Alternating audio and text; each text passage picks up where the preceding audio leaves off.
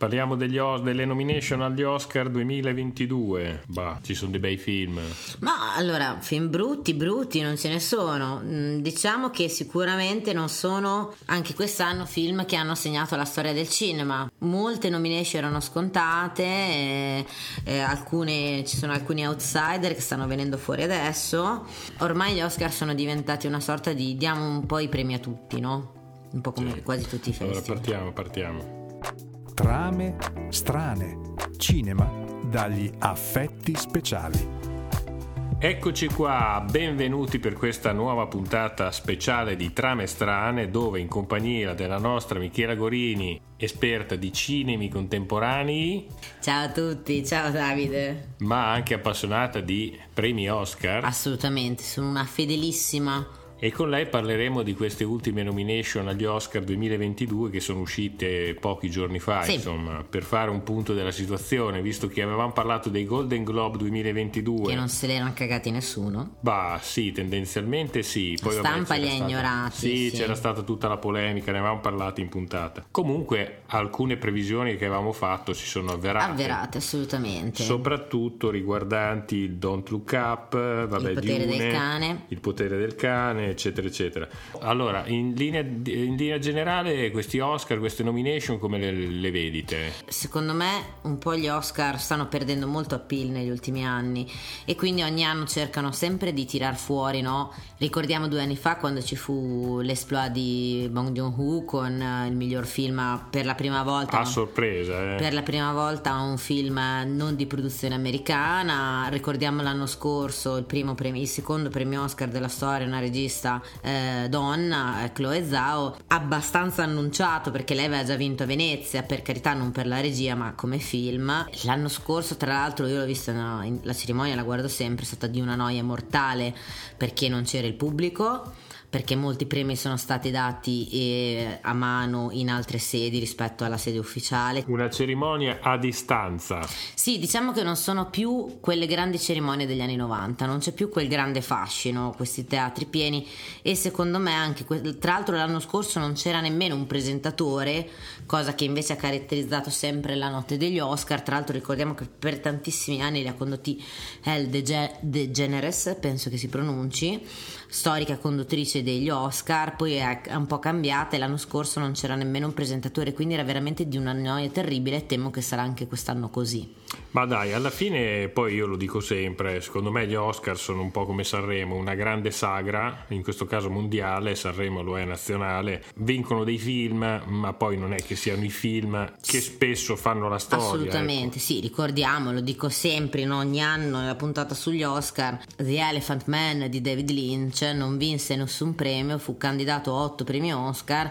Quell'anno come miglior film fu, vinse Gente Comune con Robert Redford e Mel Brooks disse vedremo tra vent'anni se ricorderete The Elephant Man o se ricorderete Gente Comune. Gente Comune, infatti non si sbagliava. Vabbè, insomma, passiamo in rassegna queste candidature. Sì, ricordiamo anche alcuni episodi divertenti, non so, Jack Palance che improvvisa le flessioni a 90 anni sul palco. No, appunto. L'Oscar, quello, l'Oscar immeritatissimo a Marisa Tomei per mia mio cugino Vincenzo, Roberto Benigni che si alza sulla sedia e calpesta tutti esatto, quanti Esatto, cosa che dice Fellini, no? Please Giulietta stop crying. Sì, appunto, di fatto ci ricordiamo più gli avvenimenti sì. durante la rassegna. Ma durante... non, abbiamo neanche più quelli, capisci cosa voglio dire? Sì. Forse l'ultimo vero avvenimento è stato Francis McDormand quando nel, mi sembra 2019, quando vinse come miglior attrice il suo secondo Oscar, disse disse bene eh, adesso chiamate le donne nei vostri uffici per fare i contratti e non alle feste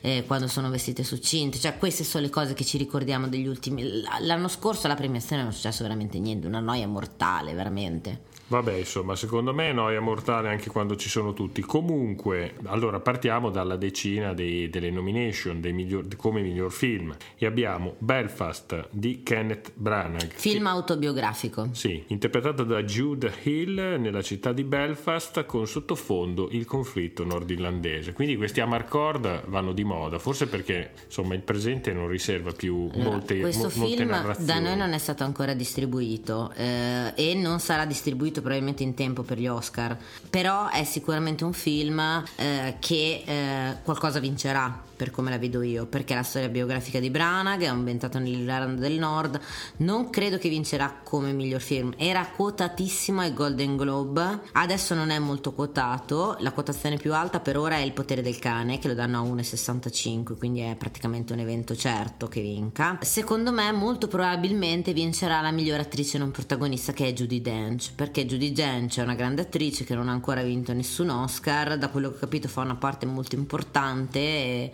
sai, no, quei classici premi che cascano a pennello, no? Sì, lei è stata nominata come miglior attrice non protagonista. Non protagonista, sì. sì. Poi abbiamo Dune, il soporifero Dune, Part 1, un Ma... film del 2021 diretto da Denis Villeneuve, tutti lo conoscono. Ne abbiamo parlato visto. anche. Un cast corale, abbiamo Timothy Chalamet, Rebecca Ferguson, Oscar Isaac, Josh Brolin, Charlotte Rampling, insomma chi più ne ha più ne mette, c'è anche Jason Momoa.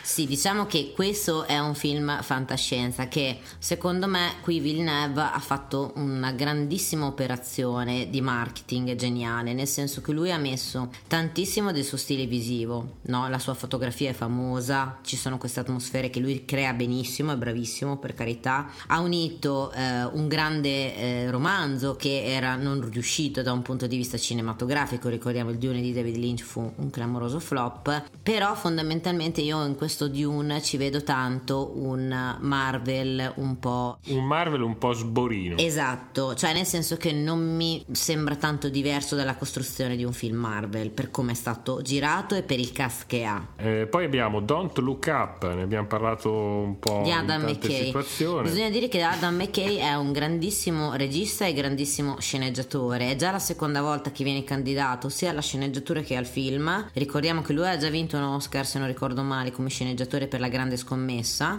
un film molto bello ma molto diverso da Don't Look Up. Sì, la commedia racconta la storia di due scienziati che si accorgono di un meteorite in rotta di collisione con la Terra il film definitivo sulla società dei media americani e della loro deriva, un'opera simbolo dei nostri tempi, allora, scrivono i critici. Io devo dire la verità, Don Look Up l'ho apprezzato tantissimo, nel senso che a me ha fatto veramente tanto ridere, soprattutto la parodia di questo miliardario che sembra tanto ricordare Steve Jobs, ma potrebbe essere benissimo un Jeff Bezos, sì. che si fingono, no? si fingono umanitari con l'interesse di eh, proteggere il mondo e tutto quanto, e in realtà alla fine pensano solo al proprio profitto al proprio margine. È molto forzato, cioè nel senso che certe gag sono volutamente ripetute, volutamente... però è lo stile di McKay. Nella grande scommessa, se si pensa... Io l'ho sempre definito un film che si compiace un po' troppo, no? Però è McKay che è così, sì. eh? La grande scommessa è così, cioè se ti ricordi, adesso forse te non te lo ricordi molto. Però vedi, la grande scommessa no, me lo ricordo, però non, non faceva satira come... No, fa non faceva satira, però era un film che spingeva molto in certi punti, cioè tutta la storia, no?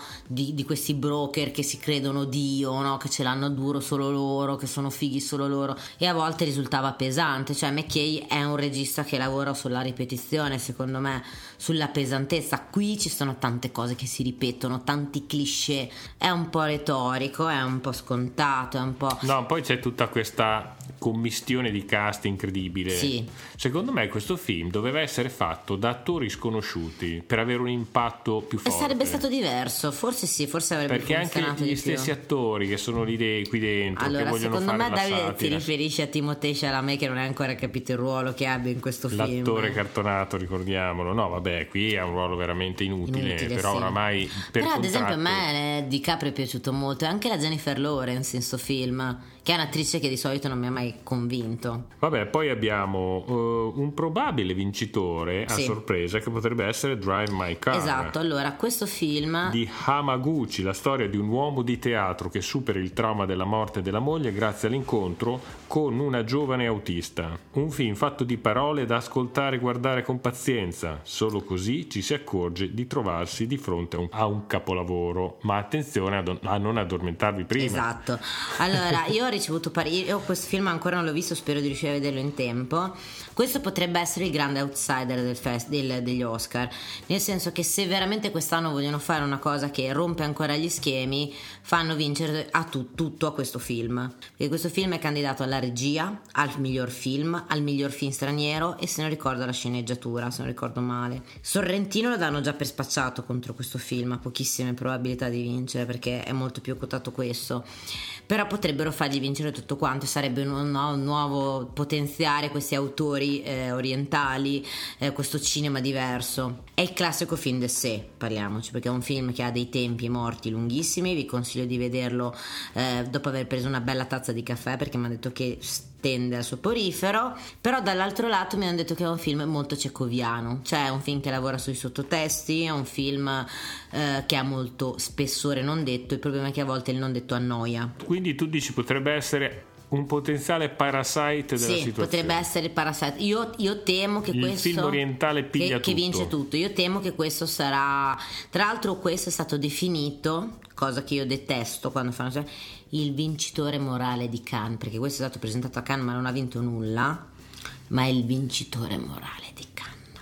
Eh vabbè, insomma. Eh, vabbè. Ci, Però ci potrebbe nottiamo. essere veramente l'outsider del festival. Andando del- avanti abbiamo il dell'Oscar. nostro Guillermo del Toro con il film La fiera delle illusioni, Nightmare Alley. Allora, io questo film l'ho visto, è un bel film, a me è piaciuto molto di più di eh, La forma dell'acqua perché è un film con una molta meno retorica della forma dell'acqua, è un film che ha anche un finale abbastanza amaro, non ha un bel finale, ha un'ambientazione bellissima in un circo, però ragazzi parliamoci chiaro, non ha scritto la storia del cinema Guglielmo del Toro. Tra l'altro questo film prende molto le atmosfere della La spina del diavolo e Il labirinto del fauno, ha molte citazioni di questi due film, ha una bella storia, devo dire la Molto verità. digitale, vero?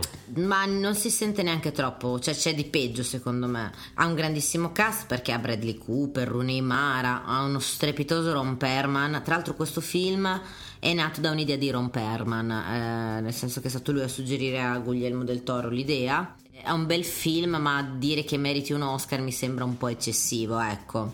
La storia è quella di un giostraio ambizioso con un talento per manipolare le persone. Con poche parole ben scelte inizia una relazione con una psichiatra che si rivela essere ancora più pericolosa di lui. Ricordiamo che di questo film, che è tratto da un famoso libro, fu fatto eh, un, Un primo film con Tyrone Power, sì. con Tyrone Power. Negli se non ricordo 40. male, dovrebbe essere l'ultimo film che ha fatto Tyrone Power Un prima fi- di morire. Mi ricordo, l'ho, l'ho anche visto di recente, ha una gran bella atmosfera. Eh, bisogna anche dire una cosa, che Tyrone Power secondo me è un attore molto magnetico ed è un attore, io me lo ricordo molto bene eh, in eh, Testimone d'accusa, in cui la parte di quello che sembra buono ma in realtà non lo è, gli è sempre venuta da Dio e questo è proprio quel ruolo lì, no? Di questo personaggio che all'inizio si presenta come buono e poi lentamente diventa cattivo, per intenderci. E qui sicuramente Fu funzionava. molto criticato Tyrone Power in questo film perché era un, tower- era un Tyrone Power sinistro e il pubblico era abituato a vederlo Eh, sì. come il bello. Ma invece a lui i ruoli sinistri vengono um, in un modo maestoso. Ricordiamo che Tyrone Power è il padre di di Romina, Romina Power, Power. esatto. Felicità, ta ta ta Un bicchiere di vino con un panino la felicità. eccetera eccetera ma questa la conosciamo a memoria andiamo avanti i Voglio- segni del cuore Ecco. Coda è una commedia drammatica del 2021 diretto da Sian Heder. Una famiglia culturalmente sorda gestisce un'attività di pesca. Ruby, che ha 17 anni ed è l'unico membro della famiglia udente, aiuta i suoi genitori sordi e il fratello con gli affari. Vabbè, insomma, Ricordiamo che qui si riprende no, quello che si era fatto con Sound of Metal. Cioè, se ti Sì. ricordi, Sound of Metal fu anche Sound of Metal candidato al miglior Oscar. È la Al miglior film. Miglior film, sì, scusate. L'anno scorso. Oscar. Ricordiamo che la sordità ultimamente va tantissimo nel cinema come tematica. A Venezia eh, due anni fa ha vinto la sezione Orizzonti eh, un film su una storia di eh, una famiglia eh, sorda che vive a Londra ma ha dei problemi con i figli perché non riesce a mantenere. Eh, un altro film sempre in concorso a Venezia, un film di un greco che si chiama Apples che parla della sordità. C'è stato La famiglia Bellier, una commedia ma francese. questo è il remake, questo I segni del cuore È il remake della famiglia. il remake del film francese La del famiglia 2014 La famiglia Bellier. La famiglia Quindi- Bellier è molto carino come film, però ecco, secondo me gli americani non hanno la capacità di fare una commedia eh, fine come La famiglia Bellier. Perché la famiglia Bellier fu una bella sorpresa di appunto 2014 cioè sì, fu, cioè io me lo ricordo ancora io, la scena in cui lei canta mi sembra è veramente commovente perché arriva in un momento senza la retorica del mm, poi i francesi a scrivere queste storie sono bravi sì bravi, perché eh? non ci mettono quella retorica no, del sordo che sì cioè ci arrivano pian piano ci sono delle scene divertentissime sto film nella famiglia Bellier gli americani queste cose mi dispiace dirlo ma non ne sanno ancora vabbè fare. i segni del cuore diciamo che non ha speranza, però Potrebbe... già il fatto Attenzione, di essere... eh, perché questo è un film che ha un cast praticamente sconosciuto. Potrebbe essere il vero outsider. Ma va là, ma, ma, ma, ma, ma, ma, ma, ma. Piuttosto, guarda, eh, vabbè, adesso arriviamo a quello che è eh, il film. Il favorito. Il film favorito, Il potere del cane Sì, della nostra Jane Jane Campion. Ci abbiamo dedicato una puntata, Allora, non stiamo esatto. Ricordiamo troppo. che lei ha già vinto la regia a Venezia per questo film, non ha vinto il miglior film, però potrebbe essere eh, che l'Academy per il secondo anno di fila dia la regia a una donna, come l'anno scorso che l'ha data Chloe Zhao per Nomadland. Anche perché ricordiamo che Jane Campion, io pensavo che candidassero due donne alla regia e l'altra temevo fosse Maggie Gillinan per La figlia oscura, ne hanno candidata solo una, quindi io credo che molto probabilmente vincerà. La nostra Jane Campion. Sì, diciamo che se non vince il film, vince la regia. E il film lo danno a Drive My Car di Yamaguchi. Mm, ci può stare. Poi abbiamo Steven Spielberg col suo West Side Story. Una nomination più che prevedibile. Il film è piaciuto tantissimo alla critica, nonostante sia stato un flop clamoroso. Però, insomma, fin dal grande respiro. Sì, qui lui ha fatto proprio un remake. Lui era tanti anni che lo voleva fare. Questo remake ha fatto un'operazione clamorosa. Il problema è che non ha avuto un grande appeal. Vabbè, insomma, dai, il nostro West Side Story Però a livello stilistico, però anche un musical che vince è un po' difficile, eh, ragazzi. Ma assolutamente no, però insomma. Poi ci vabbè. sono degli outsider. Abbiamo, il nostro Paul Thomas Anderson con eh, il suo Licorice. Licorice che tra l'altro il titolo americano invece è Wonder Park Esatto. che io non ho capito perché in italiano hanno messo come Licorice Pizza però vabbè. Licorice Pizza, questo io non me l'aspettavo che lo candidassero nei 10 eh? ambientato nella San Fernando Valley degli anni 70, il film segue uno studente delle superiori che è anche un attore di successo. Una ballata 70s imprevedibile che rigenera il cinema e ci precipita nel mondo irreale dei ricordi, dove tutto può cambiare e l'estate non finisce mai. Non è che questo sarà l'ovo sodo di Secondo Paul me sì, Thomas no, Anderson. è, è co- è così, è assolutamente così.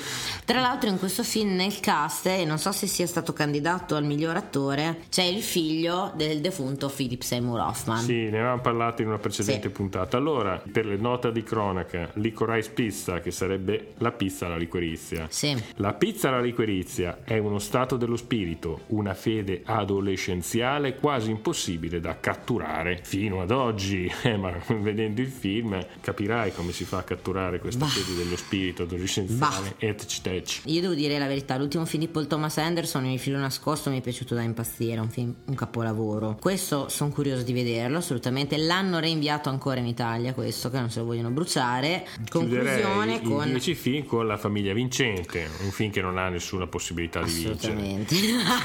No, no, ma assolutamente. Però no, fa ridere con detta. famiglia vincente, no? Questa famiglia vincente, titolo originale King Richard, la- racconta la storia delle due superstar del tennis, Venus e Serena Williams, tramite la figura del padre Richard Williams, interpretato da Will Smith. un biopic. Che sin dall'infanzia è stato il suo allenatore. La famiglia Vi- eh, Williams viveva a Compton, malfamato quartiere di Los, di Los Angeles ad alto tasso di criminalità. Questi sono quei bei film del sogno Biopic. americano. Sì, biopic del sogno americano, I no? film del sogno americano Sì, che sì, piacciono tanto agli americani, sono fatti bene. La storia vera, no? Della Sì, famiglia. Però che- sono tutti molto simili, Sì, dai. infatti con lo stampino. Sì, Cioè, sì, il biopic è un genere veramente terribile. Sono per me. tutti uguali, o, o ti interessa veramente la storia di una persona o altrimenti è la solita retorica, ecco. Facciamo un punto della situazione. Eh, questo cinema, questi dieci film, alla fine Sì, ma l'ho già detto all'inizio della nostalgia. puntata. Può essere che vinca effettivamente, come ho detto prima, Drive My Car. Perché Drive My Car è un film diverso da tutti questi. È un film che non ha i budget che hanno. Perché,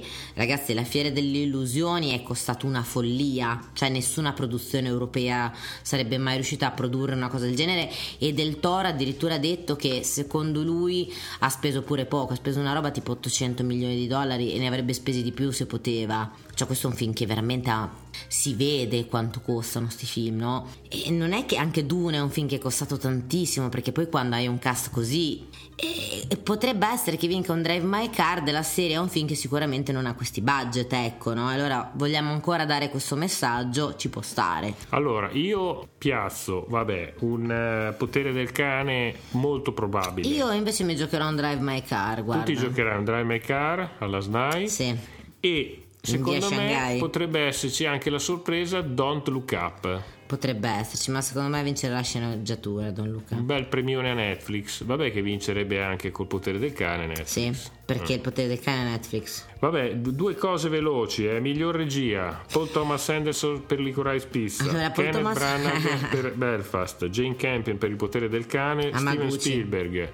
West Side Story e Amaguchi per Drive My Car. Qui vincerà per me la Campion per il potere del cane, per dare per il secondo anno di fila l'Oscar alla regia a una donna. Quindi se la Campion vince la regia, Drive My Car, Car vince, il film. film. Sì, non danno sia il film che la regia alla Campion, non la vedo dura. Paul Thomas Anderson ricordo che il regia è stato più nominato che non abbia mai vinto, penso sia la terza nomination, quindi. Poi andiamo, miglior attore protagonista. Sì. Javier Bardem con Behind the Richard. Ecco, allora questa nomination potevano Ricardos. veramente qui non avevamo proprio nessuno da candidare, mi viene a dire da me, eh, perché fa cagare sto film, ragazzi, così come la Nicole Kidman è stata candidata lei, ragazzi, no. Dopo ne parliamo. Poi abbiamo abbiamo Benedict Cumberbatch. Eh, questo lui, lui, lo meriterebbe davvero. Cumberbatch è alla seconda nomination, è stato nominato per The Imitation Game, altro ruolo molto impegnativo. Qui fa una parte pazzesca, secondo me è veramente meritatissimo questo Oscar. Anche se io glielo, direi, glielo darei a lui più, più che altro per la grande interpretazione che fa del Dottor Strange. Davide. Vabbè, Andrew Garfield, Tick, Tick, Tick boom. boom. Questo è un musical. Il meta musical, ne abbiamo parlato. Il meta musical, sì. Will Smith per King Richard e... Denzel Washington per Macbeth. E eh, qui chi lo vince? Cumberbatch. Eh, allora, qui Cumberbatch secondo me lo vincerà. Però effettivamente con questo c'è questo Andrew Garfield che è molto mm, Dipende quanto è pompato da dietro. Eh. Esatto, eh? e questo Denzel Washington che potrebbe essere una sorta di Me Too sul discorso no? della black culture, ricordiamo che già è da diversi anni che c'è la polemica che pochi attori neri vincono l'Oscar, quindi potrebbero... Denzel l'ha già vinto? Denzel l'ha già vinto un Oscar, sì. E se lo vincesse Will Smith? No. Uè, potrebbe stare anche sempre col discorso che abbiamo fatto sul politically correct, no? Ci potrebbe stare, why not? Allora, anche perché non ha dei grandi rivali a parte Cumberbatch e Cumberbatch secondo me non è un attore che l'Academy ama. Allora, miglior attrice protagonista Jessica Chastain per gli occhi di Tammy Faye. Lei secondo me è molto quotata in questo momento. Olivia Colman per La figlia oscura. Questa è una parte molto particolare, io ho visto Venezia questo film, lei l'ha già vinto però, eh, l'ha vinto per La favorita. Penelope Cruz per Madres Paralelas. La, la, la Cruz ha vinto la Coppa Volpi sì, Venezia. La Nicole Kidman. Questo è vergognoso, questo Oscar è vergognoso perché la Nicole Kidman è una faccia di plastica per tutto il film Kirsten Stewart ecco, per questa potrebbe essere l'outsider effettivamente. Però non ha vinto il Golden Globe. Non ha vinto il Golden Globe e non se la sono cagata manca a Venezia. no la Stewart non allora secondo me qui la adesso possiamo anche guardare le quotazioni. Secondo me lo vince la Cheinstein ma perché secondo me la Cheinstein ha un potere politico dietro pazzesco. Cioè ricordo che la Cheinstein ha prodotto insieme a Oscar Isaacs uh, scene da un matrimonio, ecco. Cioè, Chastain sta lavorando tantissimo, cioè è un'attrice che veramente... Adesso vediamo quanto la danno. Allora, la più favorita, attenzione, attenzione, nelle quotazioni è addirittura Nicole Kidman, per a proposito di Riccardi, Riccardo, seguita da Kristen Stewart e Penelope Cruz.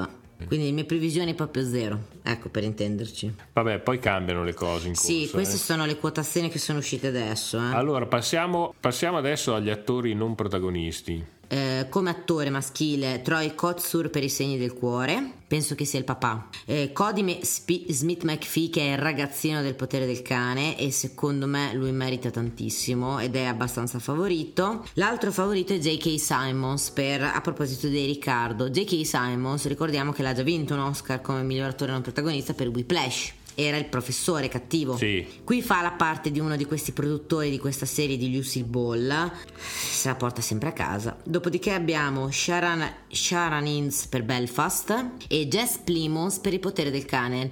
Eh, Jess Plimons è il fratello di Benedict Cumberbatch, quindi mh, Sì. tra l'altro faccio presente che tutti gli attori del potere del cane sono stati candidati, perché avremo tra le attrici non protagoniste Kristen Dunst per Il potere del cane, che è molto probabile che lo vinca, anche se qui eh, c'è una grande tacchetta tra la Kristen Dunst, la Rihanna DeBose, che è la West Side Story, che tra l'altro è l'attrice eh, che è stata trovata tramite casting su, mi sembra TikTok, qualcosa del genere. E Quindi una favola americana. Esatto, bellissima. bravissimo. E poi c'è la mitica e millenaria. Esatto.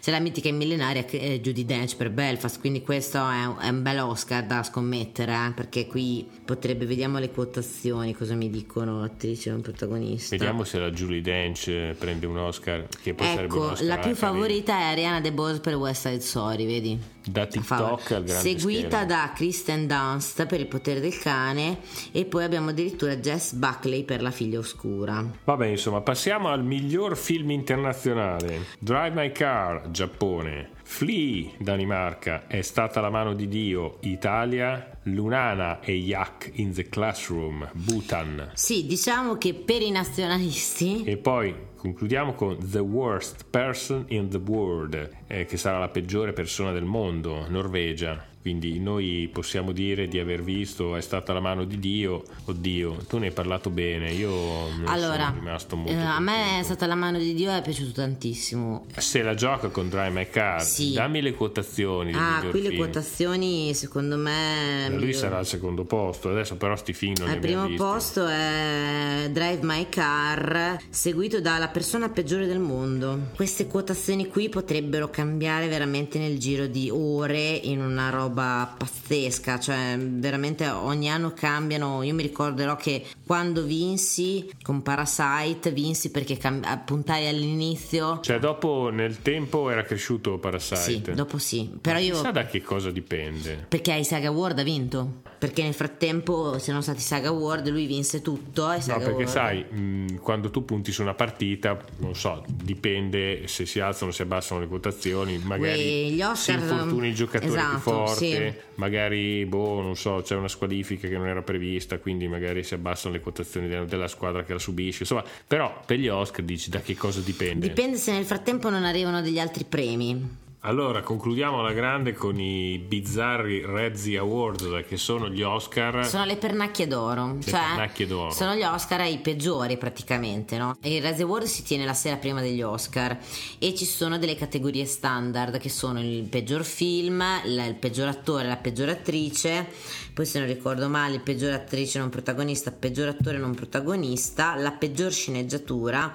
poi c'è eh, da diversi tempo questa parte il peggior prequel, remake, plagio, sequel, la peggiore coppia sullo schermo e poi c'è una categoria che ogni anno cambia e quest'anno io so che è la categoria che a te ti ha fatto più ridere, che è la peggiore interpretazione di Bruce Willis in un film del 2021. Sì, praticamente hanno creato una categoria a parte. Cioè, no, in realtà è questa categoria jolly che ogni anno cambiano, Sì. no? E quest'anno, visto che c'era questa cosa di Bruce Willis, Perché poveretto Bruce Willis sta facendo una marea di film brutti di serie B, di serie C, di serie Z. e- si vede che avrà da pagare qualche alimento. ecco. Oppure non riesce a stare a casa un po' solo con se stesso. Anche può essere entrambe Cioè, le È cose. arrivato un momento della sua vita che deve essere impegnato Quando invece a ci fare diciamo qualsiasi cosa. avevi una dignità, perché perderla Vero. così? Esatto. Abbiamo come peggior film Diana the Musical, tra l'altro ricordiamo produzione Netflix anche questa. Quindi la potete vedere, amici di Netflix, eh, anche su Netflix. Tra l'altro potete è uno vedere. dei film che se non ricordo male ha avuto più eh, candidature perché abbiamo oltre alla- al peggior film abbiamo il peggior attore, eh, la peggior attrice, la peggior attrice non protagonista, due ne ha addirittura, il peggior attore non protagonista, il peggior regista, la peggior sceneggiatura, quindi Insomma, farà incetta di, Esatto. di Razzie Awards. Allora, il film peggiore dell'anno, oltre a Diana the Musical, abbiamo Infinite, Karen, Karen che è una sorta di involontario remake di Crudelia. Che è candidato anche tra l'altro come eh, peggior attrice Tyrin Manning per chi seguisse Orange is the New Black è Pentasaki fa un personaggio abbastanza ricorrente poi abbiamo Space Jam e New Legacy questo Space Jam che è il seguito di brutto. esatto e La donna alla finestra con Amy Adams Amy sì. Adams che se non ricordo male infatti è candidato come peggior attrice anche poi che dire, peggior attore abbiamo questo, oltre a quella di Roe Hartcraft di Diana The Musical, abbiamo LeBron James, Ben Platt per Caro Evan Hansen che è un altro musical che anche questo ha tantissimi candidati, eh, Mark Wahlberg, tra l'altro Mark Wahlberg è anche un attore bravo, non è proprio... Ma Infinite deve essere un uh, filmaccio di fantascienza. Penso di sì. Poi abbiamo come peggior attrice eh, protagonista abbiamo Amy Adams, Megan Fox appunto per Midnight Night in the Switchgrass, Gianna The Wall, Diana The Musical, Ruby Rose per Bankish, questo io non so assolutamente cosa sia. Questo a Terry Manning per Karen ma l'abbiamo citato prima. prima. Miglior attrice non protagonista Amy Adams, quindi con due candidature per Caro Evan Hansen, eh, Sophie Cookson per Infinite, Infinite, Erin Dame per Diana The Musical abbiamo detto e Terry Manning anche lei con due candidature per Every Last One of Them. Ecco, poi guardiamo un attimo l'attore non protagonista. Eh, qui abbiamo Ben Affleck per The Last Duel. Allora, eh. io devo dire la verità, ci rimango un po' male quando vedo queste cose perché io The Last Duel l'ho visto e l'ho amato molto. Però The Last Duel è un film che non è piaciuto per niente. È un film, secondo me, molto politico. Eh, è un film di questi tempi che bisognerebbe far vedere nelle scuole, ma non ha avuto un grande appeal. Ben Affleck fa la parte del viscidone porcone, secondo me gli viene benissimo. Io non ho capito perché non dà, cioè. Sembra quasi una, una, parte rubata al caro vecchio James Franco. Questo. Sì, sì, sì, sì, sì. Eh? Oh, era perfetto James Franco, capito? Però gli viene, viene bene Madonna, anche a Ben Davide, cosa non hai detto? Guarda, ti giuro.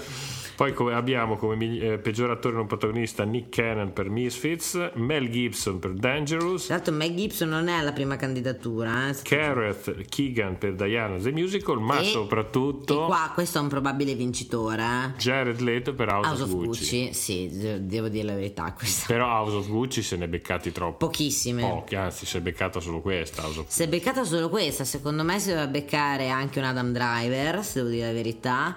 Nella eh, parte di Vittorio Sgarbi. Eh, una Lady Gaga nella parte di eh, Maurizio Laurito esatto qui lui è assolutamente anche un Al Pacino c'è anche Al Pacino ragazzi nella Madonna parte House of Gucci però quanti razzi si meritava sì sì ma l'hanno molto graziato secondo me eh. È passato inosservato, troppo inosservato Gucci. C'è, c'è, puzza, c'è puzza. Peggior regista abbiamo Christopher Ashley per Diana the Musical, Steven Chbosky per Caro Evan Hansen, Cook Daniel per Karen, Rennie Arlin per The Misfits. Penso che questo sia un documentario sui Misfits, che tra l'altro mi sembra che sia su Netflix.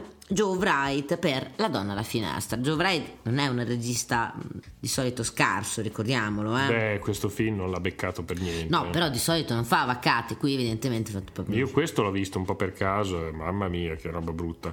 Che cos'è questo caro Evan Hansen? È un musical. È un musical anche Ma questo. quindi quest'anno si sono buttati nei musical? No? Eh, stanno lavorando tanto in America. Comunque ricordiamo che cioè, il musical è sempre stato un film, un genere che ha venduto molto. Ci ricordiamo gli anni di Victor Victoria, di tutti insieme appassionatamente. Sì, ok, però buttarsi nel musical e finire nei Razzi Awards non è una cosa molto positiva. È che il musical, cioè, a volte si rischia grosso, si rischia nel bene e nel male. Eh? Parliamoci Beh, ricordiamoci il mitico Cats che di Rezzi ne, ne ricevette. Beh, giustamente, era una roba agghiacciante. Io mi ricordo che vidi qualche scena e rimasi inorredita. Ma io l'ho visto apposta perché ero troppo il curioso. Tutto non si guarda no, quel tutto film. non si guarda. Ecco, tu non ce la fai, ti suicidi, no? Mamma mia. È come farsi una maratona di neorealismo dopo due film. Ma anche una maratona mentana più o meno. Secondo me la maratona mentana è più leggera. Sì, secondo me sì. sì. Comunque, peggior sceneggiatura abbiamo di nuovo De- Diana the Musical Joe Di Pietro. Io vorrei vedere questi sceneggiatori dove saranno tra dieci anni.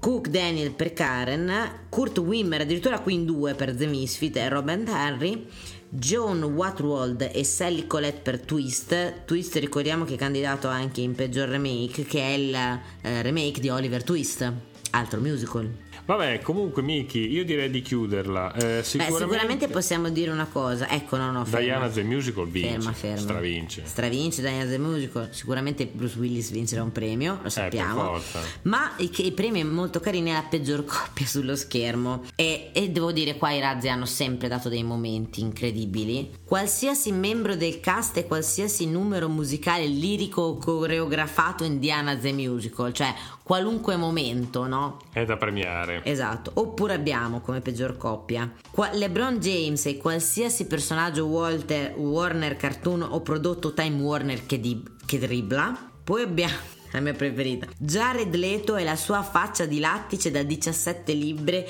i suoi vestiti geek o il suo accento ridicolo. Ben Platt e qualsiasi altro personaggio che si comporta come lui, come se cantare tutto il giorno fosse normale. Anche questa è carina, caro Evan Hansen. E Tom e Jerry, ma adesso da Tom e Jerry. I vestiti geek. voglio. Geek, sì, o No, suo- geek, sì. scusami. È un geek. Però devo dire che le, le nomination della peggior coppia sono sempre carinissime, ecco, cioè No, Jared Leto merita la sua un razzo. faccia però Per anche me Jared Leto se lo vince lo va a ritirare. sì, sì, Jared Leto è molto ironico. Vero? Sì, sì, non- ma allora gli americani bisogna dirlo, non sono come noi italiani, cioè nel senso che noi in Italia una cosa del genere non potremmo mai fare con la permalosaggine che abbiamo. Gli americani ci ridono, cioè ricordiamo che Sandra Bullock passò alla leggenda perché la sera prima vinse il Razzi, la sera dopo vinse l'Oscar, no? E lo andò a ritirare entrambi.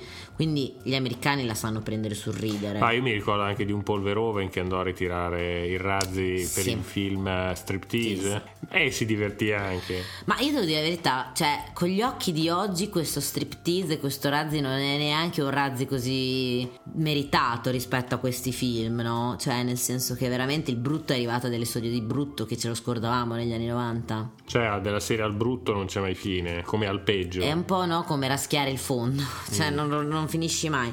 Però devo dire anche Davide che la nomination Ben Platt e qualsiasi altro personaggio che si comporta come lui, come se cantare tutto il giorno fosse normale, secondo me eh, da solo merita di guardare la premiazione. Saluto a tutti quanti, Un buon Oscar a tutti. Buon Oscar a tutti. Ciao.